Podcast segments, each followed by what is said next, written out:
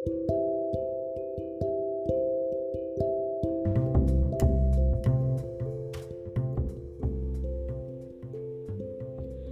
শুনুন সংবাদ পর্যালোচনা। লিখেছেন মোহাম্মদ আমজাদ হোসেন পড়ছে শারমিন মুস্তাফি।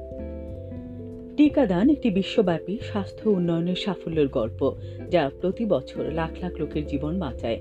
টিকাগুলো মানবদেহের নিরাপত্তা তৈরির জন্য প্রাকৃতিক সুরক্ষার সঙ্গে কাজ করে, রোগ হওয়ার ঝুঁকি হ্রাস করে। যখন কেউ একটি টিকা নেন, তখন তার রোগ প্রতিরোধ ক্ষমতা সাড়া দেয়।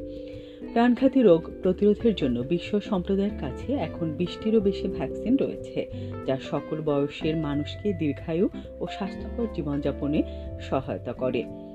টিকাদান বর্তমানে ডিপথেরিয়া, টিটেনাস, ইনফ্লুয়েঞ্জা ও হামের মতো রোগ থেকে প্রতি বছর বিশ থেকে তিরিশ লাখ মানুষের মৃত্যুকে প্রতিরোধ করে। একইভাবে ভাইরাসের ছড়িয়ে পড়া রোধ ও লাখ লাখ মানুষের জীবন রক্ষার জন্য বিশ্বজুড়ে কোভিড নাইন্টিন মহামারীর বিরুদ্ধে টিকা প্রদান শুরু হয়েছে। বাংলাদেশ করোনার টিকা কার্যক্রম শুরু করা শীর্ষস্থানীয় একটি দেশ। প্রধানমন্ত্রী শেখ হাসিনার নির্দেশনা অনুযায়ী যে প্রচার শুরু হয়েছে তা সন্তোষজনকভাবে এগিয়ে চলছে। টানা চতুর্থ দিনের মতো আজও রাজধানী সহ সারা দেশে করোনার টিকা প্রদান কার্যক্রম অব্যাহত থাকে। ঢাকা শহরের পঞ্চাশটি হাসপাতাল সহ সারা দেশে এক হাজার পাঁচটি হাসপাতালে এই টিকাদান পরিচালনা করা হচ্ছে। মন্ত্রিপরিষদ সদস্য সহ সর্বস্তরের মানুষ রাজধানীর বিভিন্ন হাসপাতালে করোনার টিকা নেন। টিকাদান সকাল আটটায় শুরু হয় এবং প্রতিদিন বেলা আড়াইটা পর্যন্ত অব্যাহত থাকে। কিছু কিছু হাসপাতালে দিনব্যাপী টিকা কার্যক্রম চলতে থাকে।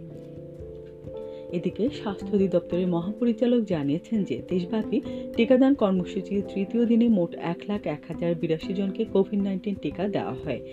জনগণ টিকা নিবন্ধন করেন ওয়েবসাইট বিডি বা সুরক্ষা অ্যাপের মাধ্যমে নিবন্ধন করতে পারে। উল্লেখ্য, প্রধানমন্ত্রী শেখ হাসিনা গত সাতাশে জানুয়ারি ঢাকা থেকে টিকাদান শুরু করার কয়েকদিন পরই রোববার দেশব্যাপী কোভিড নাইন্টিন টিকা কর্মসূচি শুরু হয়। টিকার প্রতি জনগণের আস্থা বাড়াতে স্বাস্থ্যমন্ত্রী জাহিদ মালিক শীর্ষ আদালতের বিচারক ও প্রথম সারির কর্মী সহ কর্মকর্তারা জনগণকে উৎসাহিত করার লক্ষ্যে টিকা নিয়েছেন। রাজধানীতে উদ্বোধনী অনুষ্ঠানে স্বাস্থ্যমন্ত্রী আশ্বাস দিয়েছেন যে অক্সফোর্ড অ্যাস্ট্রাজেনেকা উৎপাদিত টিকা নিরাপদ এবং বাংলাদেশে এই টিকার সত্তর লাখ ডোজ পেয়েছে। বিশ্বের বৃহত্তম টিকা প্রস্তুতকারক ভারতের সেরাম ইনস্টিটিউট লাইসেন্সের আওতায় টিকা তৈরি করছে। টিকাদান প্রাথমিক স্বাস্থ্যসেবাও একটি অনিবার্য মানবাধিকারের মূল উপাদান। এটি অর্থ দিয়ে কেনা যায় এমন স্বাস্থ্যসেবায় সেরা বিনিয়োগ। সংক্রামক রোগের প্রকোপ প্রতিরোধ নিয়ন্ত্রণের জন্য টিকাগুলো গুরুত্বপূর্ণ। তারা বিশ্বব্যাপী স্বাস্থ্য নিরাপত্তা জোরদার করে থাকে এবং জীবাণুবিরোধী প্রতিরোধের বিরুদ্ধে লড়াইয়ে এক গুরুত্বপূর্ণ হাতিয়ার হবে। তবে করোনার টিকাদান কর্মসূচির বিরুদ্ধে দেশে একটি কোচক্রি মহল সক্রিয় রয়েছে।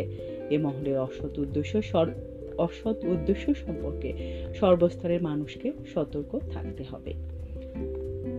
সংবাদ পর্যালোচনা শেষ হলো। এরপর আমাদের ইংরেজি সংবাদ প্রচারিত হবে রাত নটা ত্রিশ মিনিটে।